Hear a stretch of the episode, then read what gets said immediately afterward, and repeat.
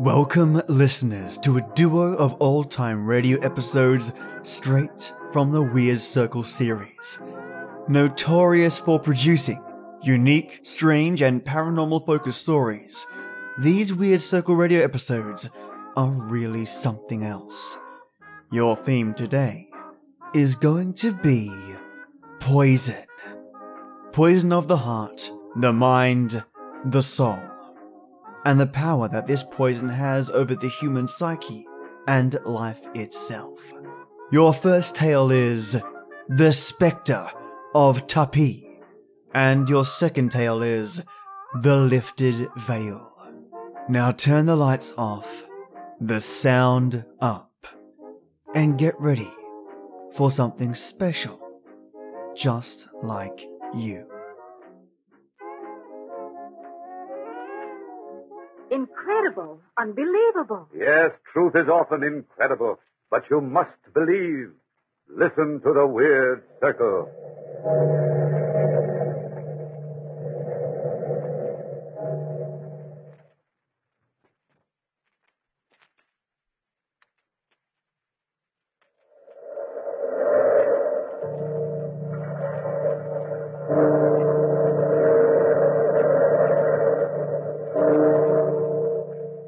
Out of the past, phantoms of a world gone by, speak again the immortal tale.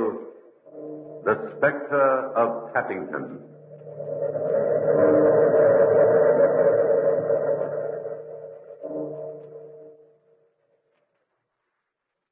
This house, Tappington Everard, called Tapton for short, is an antiquated but commodious manor house in the English countryside of Kent. It was built by our ancestor, Sir Giles Ingoldsby, who was High Sheriff to Queen Elizabeth. I myself am Tom Ingoldsby, 14th heir to this forbidding old house. Set on a grove of tall, dark trees, legends have sprung up about it that add gloom to its sinister reputation. One autumn weekend during the grass season, every guest room in the manor house was occupied. That is, every one except the oak chamber. Little did we know that the unexpected arrival of our distant cousin and good friend, Lieutenant Charles Seaforth, would cause the dark mysteries of that oak room to intrude themselves upon us in such a strange way. A telegram that morning had warned us of his arrival, that he was on leave, invalided home from India. So it was with glad surprise and open arms that I welcomed the young lieutenant to Tapton. Well, Charles, old chap, I say it is good to see you. Hello, Tom. How are you? Back from the land of the Rogers, what? Welcome to Tapton. Thanks, Tom. It's good to be back in England, and best of all, to be here with you and. Uh, And uh, Carolyn. I know that mine are not the charms that bring you here, but those are my lively, lovely sister. Well, here's your childhood heartthrob almost falling down the stairs in her eagerness to greet you. Charles, Charles, my dear, how wonderful to have you here. Carolyn, you're lovelier than ever. Lovelier than I dreamed. May I kiss you? Of course, Charles. Oh, Charles, it must have been dreadful in India. Well, it was a bit of a show for a while. We uh, heard you were on the wounded list. Oh, just a tap on the old bee and a touch of fever, but I'm fit now. You look wonderfully well, Charles. Thinner, perhaps just a bit older. A brother of a boy has come back to us a man, Carolyn, and what a man. Charles, dear, we've had to put you in the oak room. yes, as our housekeeper, old Bothersby, puts it, the house is choke full up. I hope you don't mind, old boy. Why should I mind? Sounds very important, really. Uh, is it an attic nook? Oh, no, it's the guest chamber, or always was until some rather weird oh, stories Charles, began. not now. What? What we mean, Charles, is simply that the oak room is very old. Oh, but I love old rooms and old houses. Oh, what a magnificent hall. This Tapton of yours is a baronial beauty. A perfect setting for good old Queen Bess. I can almost see her ghost moving along up there on the gallery and wafting majestically down the Don't, stairs. Charles, please. We What? don't like to think about ghosts here. Oh, is Tapton haunted? Well, I'm afraid we've had our moment. Uh, now, as soon as I've shown you off to some of my guests, Charles, Carol and I will conduct you on a special tour of the premises. I'd like that nowhere. Good. Well, come along then into the library. I think you remember Jack Overton and Fanny Stimson and many Charles was fascinated by the old manor. We showed him every nook and cranny from gallery to scullery. Then, that evening after a good and jovial dinner, some of us were gathered around the library fire when the legendary specter of Tapton became the theme of the conversation. Did they show you the blood stain? Yes, it didn't look like blood to me, Fanny. But it is blood, Charles. Human blood. and for 300 years, no sandstone or soap has budged it. Cheerful little antique. Did you take him into the glen, frowning darkly as of Oh. yore? Not yet, Jack. Oh, it's gruesome. Let's go there tomorrow before breakfast. All right. You know, they say the keeper's daughter was seen to enter it, but nothing was ever seen. Oh, stop, Fanny. You're breaking my heart. My nerves can't stand it. she never was seen by mortal eyes again. Oh, never. How did you uh, like the ancestral portraits? Nightmarish old codgers. Oh, eh? Mr. Rosenthal, you speak of me ancestor. oh, sorry, old fellow, but you must admit Sir Giles is no rose. I've seen his like in horror films. What's his history, Tom? Well, dark and dismal tradition has it that his wicked licentiousness was above the average even for those days. What was his special vice? Murder. Ooh, how thrilling. Who did he kill? Yes, tell us the story, Carolyn. Shall I, Tom? Go ahead. I'll turn off some of the lights. Tell the gory legend, sis. Scare 'em. Well, you asked for it, my friend. Here it is. One night, long, long ago, a stranger guest came to Tapton. Though he and Sir Giles met in apparent friendship, the scowl on the squire's brow showed the visitor to be unwelcome. Nevertheless, the banquet was not spared. The wine circulated freely. Too freely, perhaps, for the servants heard loud and angry quarreling. The stranger, cold menace in his voice, was heard to say that there were documents within his pocket which could disprove Sir Giles' right to Tapton. Documents that proved his inheritance. Oh, don't interrupt, Jack. Go on, Carolyn. Who was the stranger? Rumor was right.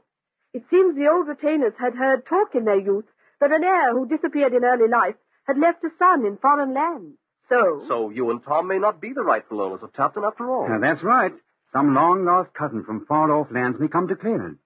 Joe, you're our distant cousin, Charles. and from a foreign land. Oh, no, I, I assure you I have no documents in my trousers. but go on, go on with the legend. What happened? the revelers finished their party and sought their beds. The stranger fell into drunken sleep in the oaken chamber. In my room? Your room. Oh. The next morning he was found, a swollen and blackened corpse. No marks of violence, but his lips were livid and dark colored spots appeared on his skin. The word poison was whispered, but no one dared say it aloud. I see. Was it murder? Sir Giles' personal leech pronounced it an apoplexy, and the nameless stranger was buried in haste. Ghastly story, Carolyn. Wait, I haven't told you the most curious part of the legend. The mysterious disappearance of the stranger's trunk. His trunk? His breeches, stupid. The supposed hiding place of the document. Oh. His clothes were all there. Jerkin, waistcoat, cloak, but no sign of those puffed velvet short pants the Elizabethans wore. They say the evil one was in the oak room that night. And I am to sleep in this self-same oaken boudoir, huh? How about ghosts? Oh, some miracle mongers have it that the ghost of Sir Giles has been slipping out by the postern gate to the glen, searching and digging and wringing his hands. Did they ever find the breeches? Well, uh, years ago, gardeners doing some work in the glen dug up an ancient garment with uh, bits of gold embroidery, and out fell some papers, perfectly illegible from damp and age. Did they really belong to the nameless stranger? Who knows? Perhaps they did. I've just been telling you the legend of Tam. I must say you've given me a fine build-up for a peaceful night's sleep. I shan't dare turn out the light in my room. Well, spooks or no spooks, it's early up in the morning, so I'm off to Slumberland. Ghostly dreams to you all. Good night, Penny. Oh, Good night. Well, strange cousin from foreign lands, remember the legend. After all, you may be the real owner of the manor. oh, rot. I, I don't want your old manor, if I can have its lady. Is this a proposal, Charles, dear? What do you think? I see this is my cue to exit. Good night, you lovebird. Good night, Tom. And uh, it might be a good idea to lock your door, Charles. Thanks, I will, never fear. I myself wasted a few moments of healthy sleep, worrying that Carolyn's story had disturbed my guests. But as far as I knew, a peaceful night had blessed old Tappington. And then, the next morning, as I was on my way down to breakfast, I was practically knocked down by our man McGuire bumping into me. Yeah, take it easy, McGuire. Sorry, sir. Lieutenant Seaforth's really like one beside himself, sir. Go ahead and see what he wants. Carry on. Certainly, sir. Sorry, sir. I followed McGuire to the landing and stood watching as he knocked on the door. Come in. Ah, McGuire, at last. Uh, yes, sir. Where are my trousers? Your, uh, your breeches, sir? Yes, what have you done with them? Me, sir? Why, never a thing, sir. Well, it must have been the devil then. I put them on that armchair when I got into bed, and by heaven, now they're gone. Uh, would it be Miss Carolyn or Miss Fanny playing some sort of a joke, sir? Oh, not probable, McGuire. Not possible, in fact, because I locked myself in. Uh, wait. Is there any other entrance to this room? Well, there is the secret staircase to the postern, sir. Over there. Of course. That's the way they must have come. I'll go and see. See here. No, no, no chance, McGuire. Two heavy bolts, both fastened on the inside. I must say it's all very strange. Funny, it isn't he, sir. Funny, McGuire? No, not too funny. We had almost finished breakfast when Charles appeared. I noticed he wore immaculately tailored riding breeches, perfect for a day on the saddle, but scarcely the costume for our planned grouse shooting. However, I made no comment. Mrs. Mallow was so strange. He stood on smiling in the doorway of the dining room, staring at the girls. Carolyn seemed annoyed. Come, Charles, the tea is absolutely cold. Your breakfast will be spoilt. Why are you so late? Sorry? What became of our excursion to the Glen? Uh, when I was a young man, punctuality was required of all well. When you were a young man, sir, young ladies didn't play practical jokes. Whatever are you talking about, Charles? Oh, don't mind me, Carolyn. I've just been made a fool of, that's all. Obviously, something was troubling Charles. Occasionally, he darted a penetrating glance at the girls. However, a glorious day in the field seemed to snap him out of this troubled mood. As a matter of fact, Charles took a leading part in planning the picnic we were to have the next day. There was no talk of ghosts nor any mention of legends. It had rained during the night and turned much colder, so you will understand the amazement it caused when Charles came down to breakfast next day in his uniform tropical shorts. Charles, you're surely not going to ride through our lanes in such toggery as that. You do surprise us with your costume changes. Well, what the well-dressed men will wear. he thinks he's back in the jungle, that's all. Poor lad, he's quite balmy. Look here, Ogleton, I'll thank you to... Heavens above, Charles. Won't you get very wet after all the rain? You'd better drive in the carriage with me. Thank you, Fanny. I'll ride as planned with my cousins. During this banter, Carolyn said not a word. I could see she was worried sick over Charles. However, the picnic was a great success. I wandered away from my guests because I, I wanted to be alone for a while and, and see if I could think out any reason for Charles' eccentric behavior. I was worried, frankly worried that maybe his head wound had been more serious than he realized. I must have dozed off, for I was suddenly aware that I was an eavesdropper on my sweet sister Carolyn and her adored Charles. I started to speak, but the tone of their conversation kept me silent. Carolyn, I know you mean these crazy trousers of mine. Well, you must admit they are a bit odd. Why ever did you wear them? I'm not wearing these wretched things because I want to be different. Carolyn, my dear, something strange is going on in the oak room. Pair by pair, my trousers are being stolen. Oh, Charles, dear, how simply fantastic. For heaven's sake, darling, you must be dreaming. Carolyn, please listen to me. I'm beside myself. I was not dreaming. The first morning I thought McGuire had taken my trousers to press them. Then I even thought you girls or Tom were playing some childish joke on me. But night before last, and again last night, I saw the ghost. The ghost. Charles, this is too much. There isn't any ghost. You mean the spectre? I mean just that. I saw the specter of Tapton, that bluebeard ancestor of yours. Sir Giles? Yes, Sir Giles. Walking in my bedroom with his velvet cloak, long rapier, and his Raleigh looking hat and feather, just like his portrait. But there was one difference. What was that? His legs were the legs of a skeleton. Oh, Charles. After taking a turn about the room, seemingly looking for something, he, he, he, he took up my breeches and whipped his bony legs into them. Then he strutted up to the glass and studied himself. Why didn't you call out? I tried to, but I couldn't oh, somehow my speak. poor darling, it was an awful dream. It was no dream, Carolyn. It was definitely th- the ghost. For then he, he turned and showed me the grimmest, most dreadful looking death's head. It grinned hideously at me and, and then strutted out of the room suddenly. How ghastly. Oh, I blame myself, sir, for telling you that silly legend. It's given you these nightmares. This was no nightmare, Carolyn.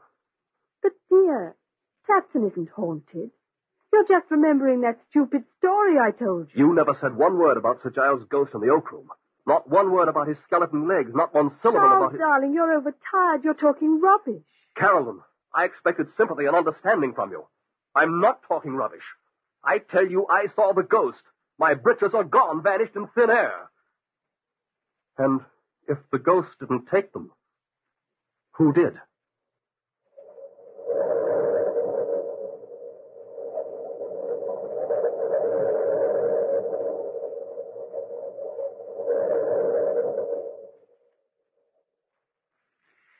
I had never thought seriously there could be a ghost at Tapton. that legend Carolyn had told our guests that night had been intended as a joke more than anything else. In fact, since childhood, we have liked to spoof about our family spook. But it was evident that the story of Sir Giles had made a dreadful impression on Charles' mind. His strange costumes had merely amused us, but now even our guests were beginning to wonder. Next morning, as we were lingering at the breakfast table over that last bit of muffin and jam, Ogleton said, I see. Uh, what makes Charles so touchy? He bolted from the room just now as if the old boy himself were after him. I'm sorry I giggled at him, but Tom, I couldn't help it. Full dress uniform at See, Oh, breakfast. uh, is it shell shock, Tom? I wish I knew. when I asked him why the fancy dress, he bit my head off. I can still, still hear him saying, It's the regimental dress of the Royal Bombay Lancers, Fanny. It was regal. Blue tunic, red striped trousers, and gold braid. I haven't seen the like since the coronation. It wasn't funny to Carolyn, though. She was almost in tears when she ran after him. She looked positively stricken. Yes, my poor sister was teary eyed all that miserable day. As for Charles, though he seemed to be making an effort to be more companionable, it only resulted in his being distantly polite. To add to my own distress in the matter, I learned that McGuire, the valet, had been kicking up quite a bobbery below stairs, boasting that on the evening before he'd seen a ghost. McGuire had overheard some of our conversations, but this claptrap about ghosts had to be stopped. So that night after our house guests had retired, I rang for McGuire. You rang, sir? Yes, uh, close the door. Uh, yes, sir. Now, see here, McGuire. What's this I hear about your having seen a ghost last night? Devil alive will I tell your honor, but last night I saw a ghost. Oh, what rot. Don't spread such nonsensical stories. Where do you think you saw this thing? Well, sir, we went last night for a bit of a stroll to the Glen. We? Uh, myself and one of the maids, sir. Yes, That yes, is, uh, yes. Get on, get on. To see the moon it was, sir. But we saw more than the moon, sir. In the shadows was a terrible ghost. What sort of a ghost, man? A tall gentleman he was, sir, all in white with a shovel on the shoulder of him and a big torch in his fist. Though what he wanted of that is myself can't tell, for his great eyes were like big lamps.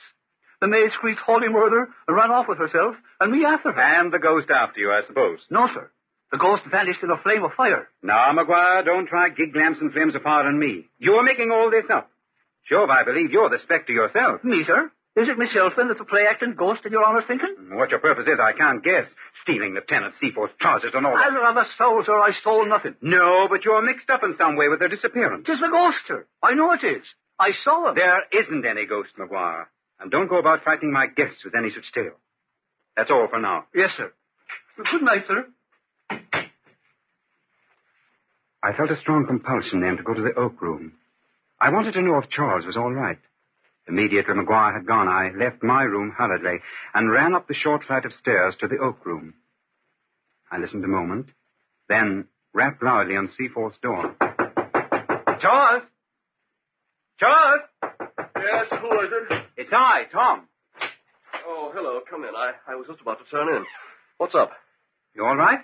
Of course. Why? Well, Carolyn's told me about this ghostly visitor of yours. Look here, you haven't seen him tonight, have you? No, no, no. Forget it, Tom. I'll make out. Don't bother about me. Go on to bed. All right, cheerio, old pal. Just wanted to make sure the goblins hadn't got you. Good night. And then, the very next morning, as I was shaving, my door was flung open and in burst Charles. Inglesby, this is now past a joke. Where are my trousers? grief, Charles, what's the idea of yelling at me? You've, you, you've made me cut my chin. Oh, confound your stupid chin. Another pair of trousers are gone again. oh, heavens, this is too good. Don't tell me the ghost got the regimentals, too. Laugh if you will, they're gone. Now I've looked everywhere. What have you done with my clothes? I? Charles, I'm as mystified as you are. In all seriousness, Tom, aren't you putting over one of your famous hoaxes? I swear to you, I've no hand in this skullduggery. Well, then your ancestor's ghost has, and I've had all I can stand. Now you'll simply have to lend me a pair of your trousers. Well, take all my trousers. Get out of here. You're in no mood to talk sense. All right, if you so politely put it, I'll get out. And in your trousers. In spite of the ties that hold me here, I'm leaving Captain today. Uh, Seaforth, uh, wait a moment. Now I was really afraid that Charles' mind was unhinged. I dressed hurriedly and rushed downstairs. Hearing noises in the library, I, I went quietly to the door and listened. Darling, please don't leave for my sake, please. Carolyn, I, I can't stay, I tell you. As surely as I love you, that spectral anatomy came to my room last night, grinned in my face, and again walked off with my trousers. Obviously, Charles, it's an insane trick. If it is a trick, What do you mean? I've decided it all has to do with the ownership of Tapton. What? Yes, as you and Tom both said, I am your cousin. I have been in foreign lands. But I'm not claiming Tapton. One of you is trying by inhuman means to frighten me to death. Poison. Yes, mental poison. But you won't get away with it. You won't. Stop, darling, stop. How can you believe such things? Oh, Tom, I'm so glad you were listening. Talk to him, please. Charles, Charles, old man, you're so wrong. Why, you're my oldest friend, and Calendar loves you. You know that. Now, come on, forget these black thoughts. Go for a walk and, and let the sun and the wind drive this fog from your mind. Please, Charles, don't talk any more about leaving. Let's fight this thing out together. I. I don't know what's got into me. Very well, Carolyn. I'll stay. That's fine. Don't worry, Carolyn, dear. I'll try to be a model guest. See you at lunch then, darling. Oh, Tom, isn't it awful? Whatever will we do? I do love him so. I was mad clear through, and determined to scotch this ghost business once and for all. I knew that the oak room had a secret cupboard in the paneling, so that night I decided I must hide there and spy on Charles. I slipped away from my guests, and tiptoeing through the dark gloom of the oak room, I, I groped my way into the closet. Suddenly, my my hands touched soft human flesh. Good Lord, Callan! Tom, you scared me so. Oh, we have the same idea, huh? Yes, to protect Charles. Well, of course. But uh, we may have a long wait, sis. I won't mind. Shh. Yes. I think I hear him coming. Tom, I'm so scared. Quiet, quiet. Chin up, old girl.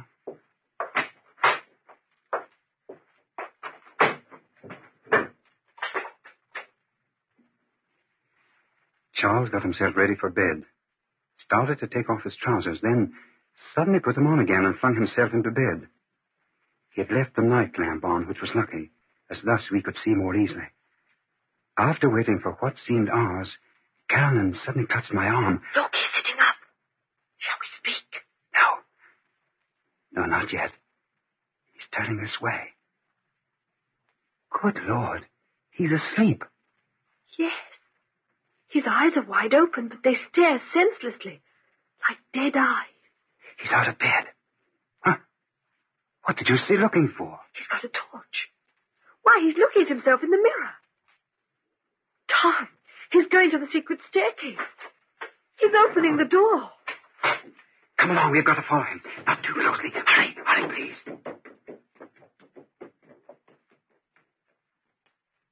We hurried after him down the stairs and out to the postern gate. We saw him enter the glen, and then as we came closer, there was Charles with a spade, digging.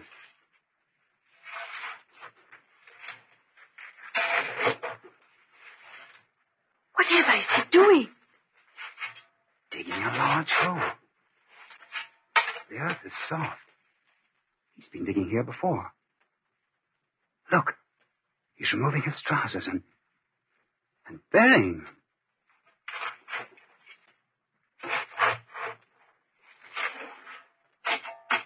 Tom, I can't stand it. It's too gruesome. Let's call No, out. no, no, wait a minute. Sleeping people have to be shocked out of their trance. I wake him as he turns towards us. Well, he's coming now. Now! Oh, Tom, what have you done? You've killed him. But I hadn't killed him, though I had hit him hard, and then I realized. We called for help and carried him to the great hall. He was still unconscious when Dr. Austin arrived. We waited anxiously during his examination. Finally, the doctor came towards us. Well, Tom, our young lieutenant is coming around nicely. Oh, what a relief. Oh, Doctor, is he going to be all right? Of course, my dear. Then it was shell shock, Doctor? Not exactly. I think that head wound and the fever combined to give his subconscious overactive control of his mind. And when I hit him, Best thing you could have done. You put that subconscious in its place. I think it's safe to say that he won't sleepwalk anymore. Oh, Look at Charles. He's sitting up. what? Where? What? Oh, why are you all staring? Why am I here? Oh, oh, my jaw. Don't try to speak, dear. You're all right now. Well, I should say I was. I, why, I feel as if a load had been lifted from my heart. Oh, oh I remember. remember my trousers. yes, Charles, you've been busy burying trousers. In neat layers, riding breeches, shorts, and even those beautiful regimentals. then I've been haunting myself. Yes, dearest. You are the spectre of Tapton. Oh, my love. Can you ever bring yourself to marry a spectre? Darling, I love ghosts. Oh, I begin to catch on. Wedding bells are in the offing. Yes, and with my blessing. But, Charles, if ever again you feel inclined to jump out of bed and ramble out of doors, there's one thing I'd like to suggest. Wha- What's that, old boy? I recommend that Carolyn wear the trousers. Before we go on to our next old time radio episode, can someone explain to me what he meant by having her wear the trousers?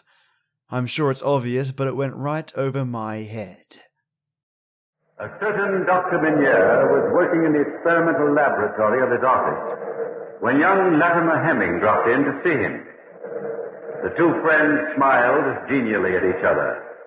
Then Latimer suddenly started pacing nervously up and down the length of the room.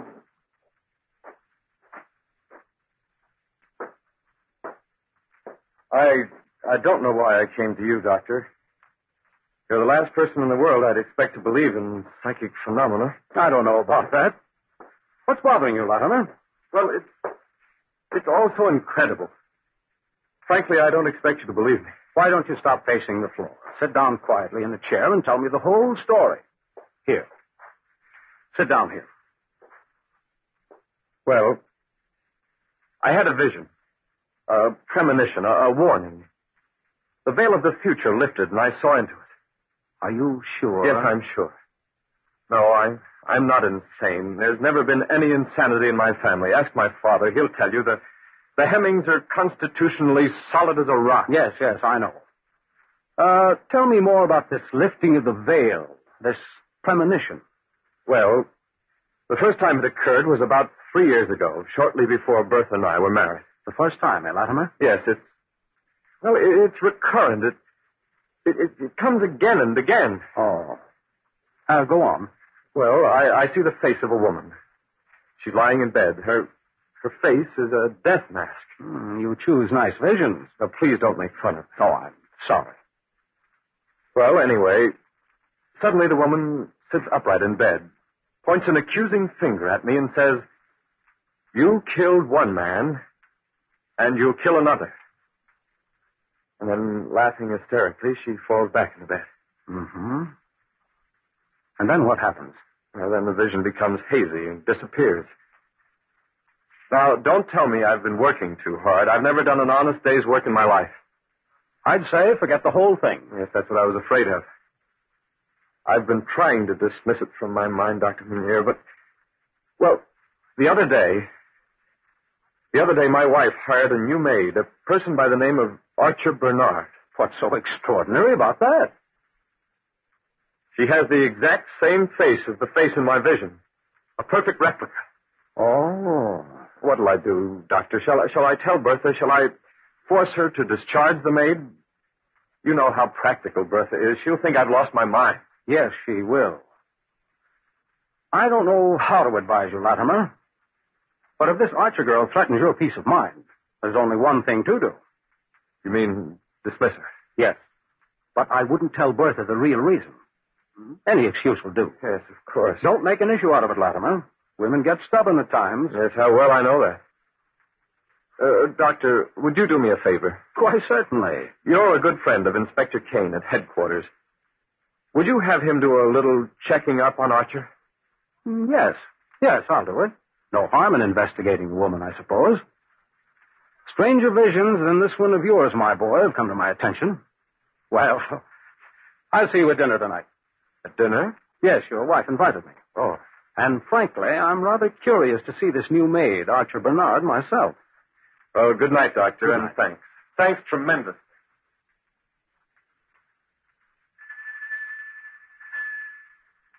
Archer? Archer? Yes? Answer the doorbell, will you?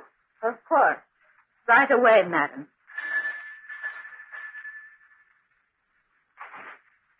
Good evening, Mr. Hemming. Oh, good evening, Archer. I, I'm sorry, I forgot my keys. Is my wife in? In the living room, sir. Oh, thank you. Hello, Dolly. I'm sorry I'm so late. You are late, Latimer. Shame on you. There'll be guests for dinner this evening.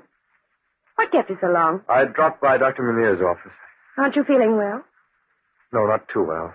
Poor pet. Is my father coming over this evening? Yes, and please be nice to him. I'll be charming to him. That is, if he'll just stop trying to run my entire life for me. You can't really blame him, Latimer, if he's impatient to become a grandfather. I don't mind wishful thinking, but he's pretty insistent on my having a son. Just keep humoring him. After all, he's worked hard all his life and built up a large fortune. He just wants to be sure there'll be heirs to carry on the name. Bertha, Yes. What is it, dear? you know Oh, that new maid, Archer. I ought to know. I hired her. Bertha. Bertha, I wish you'd get somebody else in her place. She she's incompetent. I find her exceedingly capable. And she's impudent. Well, I'll talk to her about it. Please, Bertha, if you don't mind, I just as leave you didn't. Darling, if you had any idea how much trouble I've gone to to get, well, any kind of help at all out here, you'd realize what a perfect gem Archer is. You concentrate on your father and let me worry about the servants, Pet. Yes, but I won't hear another word about it, Latimer. Now go upstairs and get dressed. Your father and the doctor will be here within the hour, and if you're not prompt, your father will take out his temper on me. So hurry, dear, please. I won't be long. Hurry, dear. You always go till so long. I'll hurry. I wonder. Perhaps if I told Bertha the truth. Maybe it's all in my mind anyway, but the vision, the premonition, so recurrent. I might try talking to the girl myself. Oh, no, that wouldn't be right. Oh! What are you doing in this room, Archer? I, uh, oh, well, I, Well, you what? I was just straightening up a bit. I Pat. thought you straightened my room this morning. It needed straightening again. Oh, did it indeed? I found it quite an order after you were through the first time. What's this? That, sir? This package. Oh, give it to me, sir. I, I almost forgot it. Oh, no, no, no. Don't unwrap it. Please. Why? Well, I, I... Poison. Yes. Rat poison. What for? Rats. In the basement. Your wife asked me to get it. She did. Well, this isn't the basement, Archer. I know, sir. I, I'm sorry, sir. I, I... Take that No, I- rat poison and stay out of my room. Yes, sir. Sorry, sir. I wonder. I wonder. Archer Bernard. The face in my dream. My evil genius.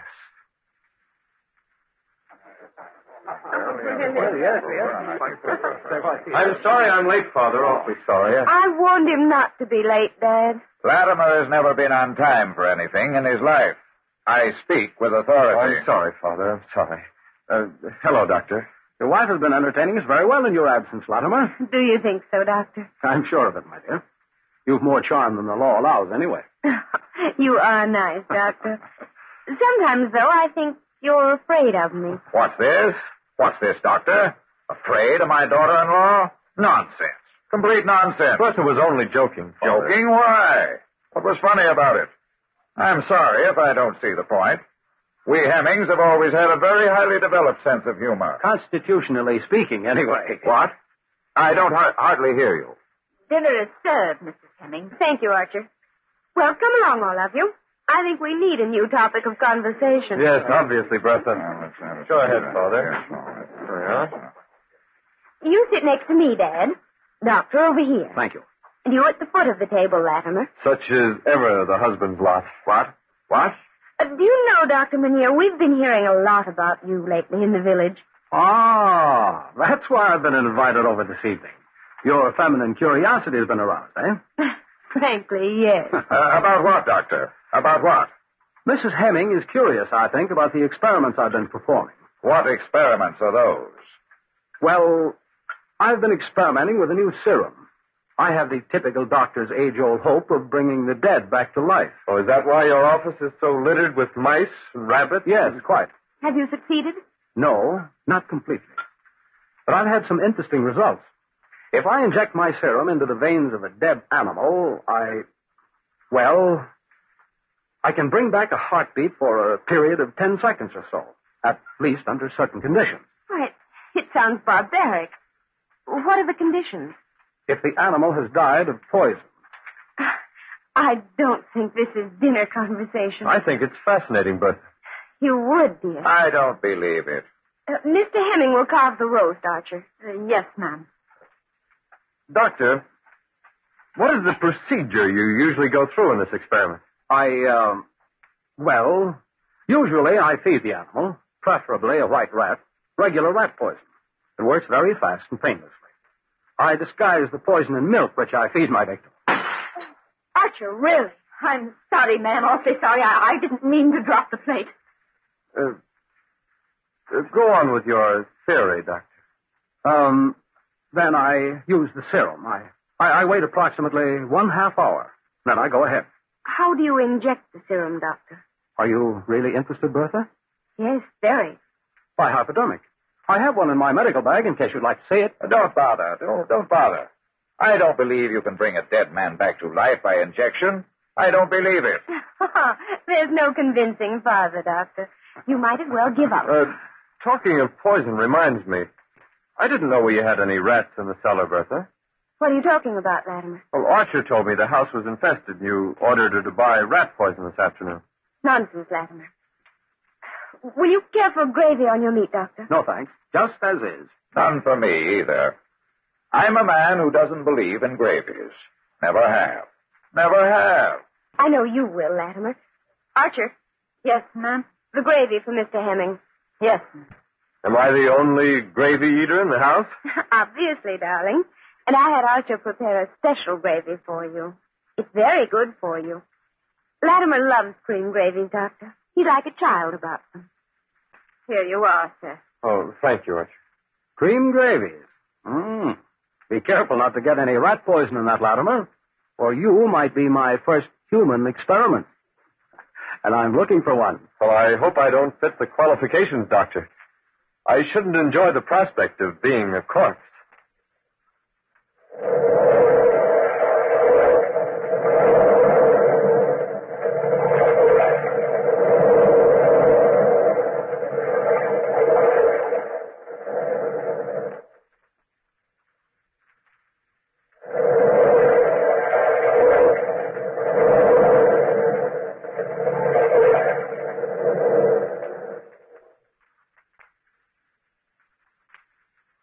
It's been a very enjoyable evening, Bertha. A very enjoyable evening. Nothing I enjoy so much as discussing life. Yes, discussing life. You must drop over soon again, Father. Latimer? I wonder where he's gone. Probably to the kitchen.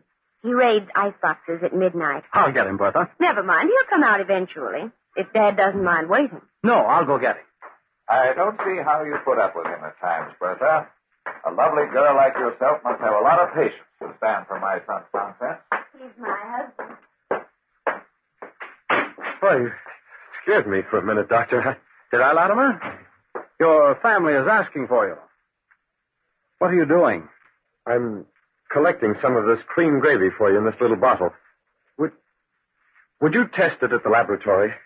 It tasted funny to me, and I've been feeling slightly ill. Come, come, don't be a slave of your imagination. Will you examine this gravy anyway tonight, please?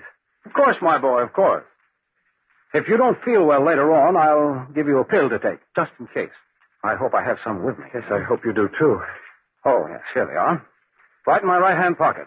You're a walking hospital. I always carry three things with me my hypodermic with serum in case somebody should die of poison, my pills for emergencies such as this, and a good pouch of tobacco. I never like anybody else's. Oh, thank you, Doctor. I'll drop by in the morning, and you can give me the report on this gravy. Do that, Latimer. Yes, indeed. Do that. I'd better put the bottle in my pocket so no one sees it. Al, come along. Let's go back to the living room. All right. Well, Doctor, did you finally dig Latimer out of the kitchen? Yes, indeed. Well, I must be going, Latimer. Good night, Father. Come again soon. I will. I will. And I hope the next time I come, you two will have joyous news for me. Yes, Father. I'll walk you home, Mr. Hemming. Fine, Doctor. Good night, Latimer. Good night, my dear. Good night, Father. I'll uh, see you in the morning, Latimer, eh? Yes, Doctor, in the morning. Well, it's been a long evening and a very dull one. Yes, very dull. I'm tired. So am I. Uh, Bertha, about Archer. Latimer, are you going to start that again? Yes. She lied to me about the rat poison, and frankly, I don't trust the girl. It's just your imagination. I'll talk to her in the morning. I wouldn't worry if I were you. If I don't get a satisfactory explanation, I promise I'll discharge her immediately. Yes, I wish you would, dear. I'd feel much better about the whole thing if you would. Very much better. I'm very tired, Bertha. I'm going upstairs to bed.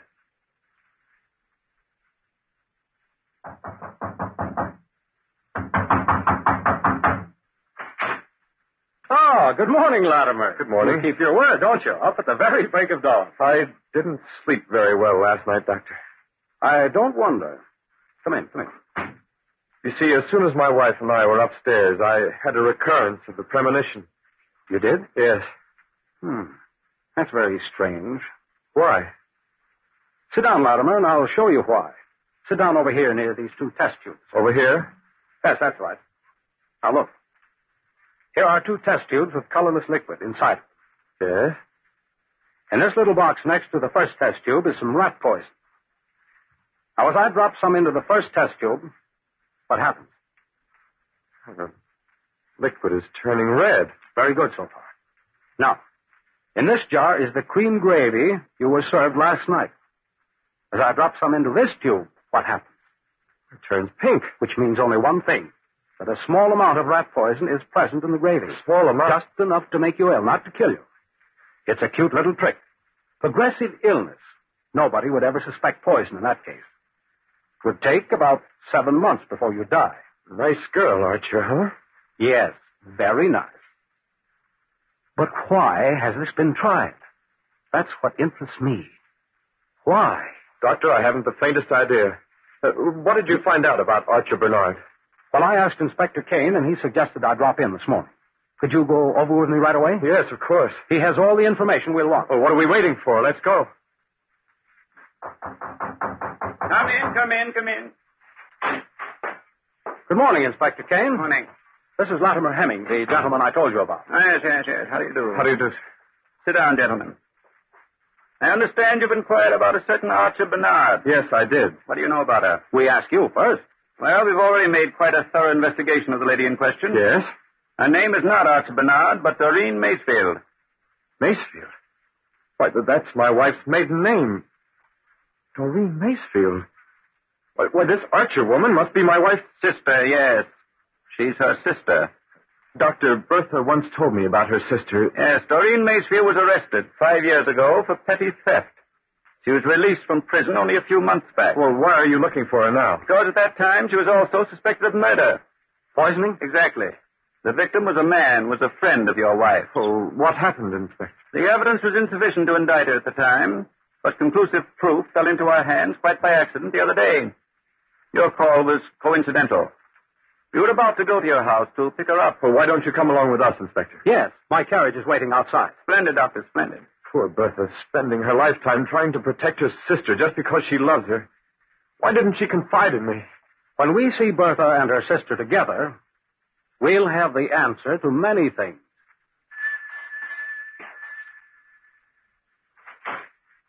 Latimer. Hello, why- darling. Are you all right? Of course I'm all right. This is Inspector Kane, Mrs. Hemming. How do you do? What's this all Uh, about? Come in, Inspector. Thank you. Latimer. Darling, it's, it's about Archer. Archer? Just what is it? Bertha, I know the truth about Archer. Uh, Why didn't you tell me? Latimer. Archer isn't my problem. I didn't want to burden you. Now, Mrs. Ebbing, Ah, don't you worry. Just call in your sister, please. I can't, Inspector. I can't. The inspector's not going to hurt her, dear. He just wants to talk to her. There's nothing for you to be afraid of. Latimer. You've protected your sister all your life, Bertha, you poor darling. Go ahead, Mrs. Hemming. Call her. Archer. Archer. Look, Doctor, look. Her face is bloodless. It's ghastly, like the face I see in my vision. Doc- Archer. She's sick, quickly. The woman's going to faint. Help me, Inspector. Sergeant Collins. Oh, I never. I never wanted. I. Oh, oh. Archer. Doctor. Doctor, save. Save. Archer. Oh, Doreen! Oh, Doreen, my darling sister. Doreen, speak to me. It's no use, Bertha. Archer committed suicide. She's. Dead. Oh, no. No. Inspector, help me carry her into her room. I want to examine the body. Oh, my sister. My darling sister. I loved her, Latimer. No matter what she did, I loved Of course you did, Bertha. Of course you did. Take her feet very gently, Inspector. Uh, which way is her room, Mrs. Hemming? her. Ready, Doctor? I'll come along. No, I- no, Mrs. Hemming. No, Bertha. Why don't you go to your room and rest? We need you. We'll call you. But I- Please, please, do as I say. I'm still your doctor, remember. All right. Latimer, as soon as you can, join me in Archer's room. Yes, Doctor, as soon as possible. Oh, Latimer, will you forgive forgive you, Bertha. There's nothing to forgive. You're a very honest, faithful person. Now, come. Come along, darling. Lie down and rest. This has all been such a frightful shock to you. Oh, dear Latimer. So understanding. So understanding. My wife is resting now, Doctor. Good. And you can give us some help here. The half hour is almost over. You mean Archer died of rat poisoning. I feel that this first human experiment will be a definite benefit to the future of science. Yes, but this is not a scientific laboratory, Doctor. No, I realize that, but this opportunity comes once in a The lifetime. doctor is quite right, Mr. Hemming. Give him permission to go ahead. If my wife ever found out, she'd die of horror. There's no need for her ever to know. The half hour's drawing to a close, Latimer. Have I your permission? I should say, has science your permission? Yes, of course, Doctor. Go ahead. Inspector, help me roll up the Ah. sleeve. Certainly. Now, What are you going to do? It's a good thing I always carry this with me. Well, first I draw some of my own blood. Uh, this way. Doctor, It's not as painful as it looks. Now, I mix my blood with a serum. Like this. Hmm. Fascinating, Doctor. How much longer have we got till the half hour is completed, Inspector? Three more seconds. Oh, Hmm. All right, Doctor. Now, I inject the serum into her arm. Like this. What are you doing, Doctor? Bertha, stay out of this room. Don't you dare experiment on my sister. Don't you dare. Hold her back, Inspector. easy, my dear, easy. Oh, Oh, Hey, look. Look, she's beginning to breathe again. It works. No. No. Bertha. Bertha, I hate you. No, sister, no. I went to jail for you five years ago because I loved you. No. And you were No, I her. Oh, It was I that took the blame for everything you did. No, sister, no. Admit it, Bertha. Admit you killed one man. And you wanted to kill another because you hate him. No, he was you wanted to kill you, Latimer, rather than have a child. Kill you, yes. Yes, and get your father's money. I was going to tell you, but but she she poisoned me first. Oh. Archer. Archer. Oh, I can sustain her life no longer. Archer, Archer. Oh, I. I'm, I'm sorry. Archer Bernard is, is dead. She lied. She lied. She I will lied. try to leave the room, Mrs. Hemming. You'll be wanted at Oh, headquarters. it's not true, Inspector. It's not true. I'm afraid it is, Latimer. When the dead return to life, they have too short a time to lie. Bertha, you- I'm sorry to have to tell you, Mr. Hemming, that we have suspected your wife for a long time. We could have proved her guilt without a voice from the grave. Come along, Mrs. Hemming. Bertha. Doctor. The veil. The lifted veil. The premonitions come true. From the time worn pages of the past, we have brought you the immortal tale, The Lifted Veil. Bellkeeper, toll the bell.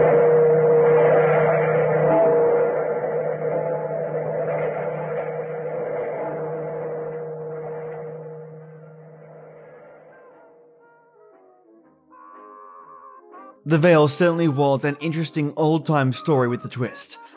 Poisoning the dead brings them back to life, albeit for a short time. Enough to solve a murder, so it seems. The touch of detail regarding law enforcement already having enough evidence to put his wife away is a nice nod to the fact that even without the dead's voice, the narrative didn't solely rely on her testimony. Yet her sister was the final nail in that coffin, sealing her fate. And the spectre of Tappy was both strange and funny in parts. The times where he loses his trousers and the initial ridicule he receives from his pals was genuine and enjoyable, especially the old dialect and language used. And the part where he chooses to keep his trousers on this time, just before going to bed, instead of having them stolen by the ghost. Well, perceived ghost. It's these little things that have the listeners really enjoying the characters. The Weird Circle radio dramas really know how to write their characters, and the little nuances of their behavior really bring them to life, more so than most old time radio dramas, and that is something I appreciate. Well, mates, a big thank you for listening. A special thank you to my white tea warlord, Matthew J. Bauer. And this Friday, I do have something very different just for your ears, listeners. And I hope you enjoy the surprise.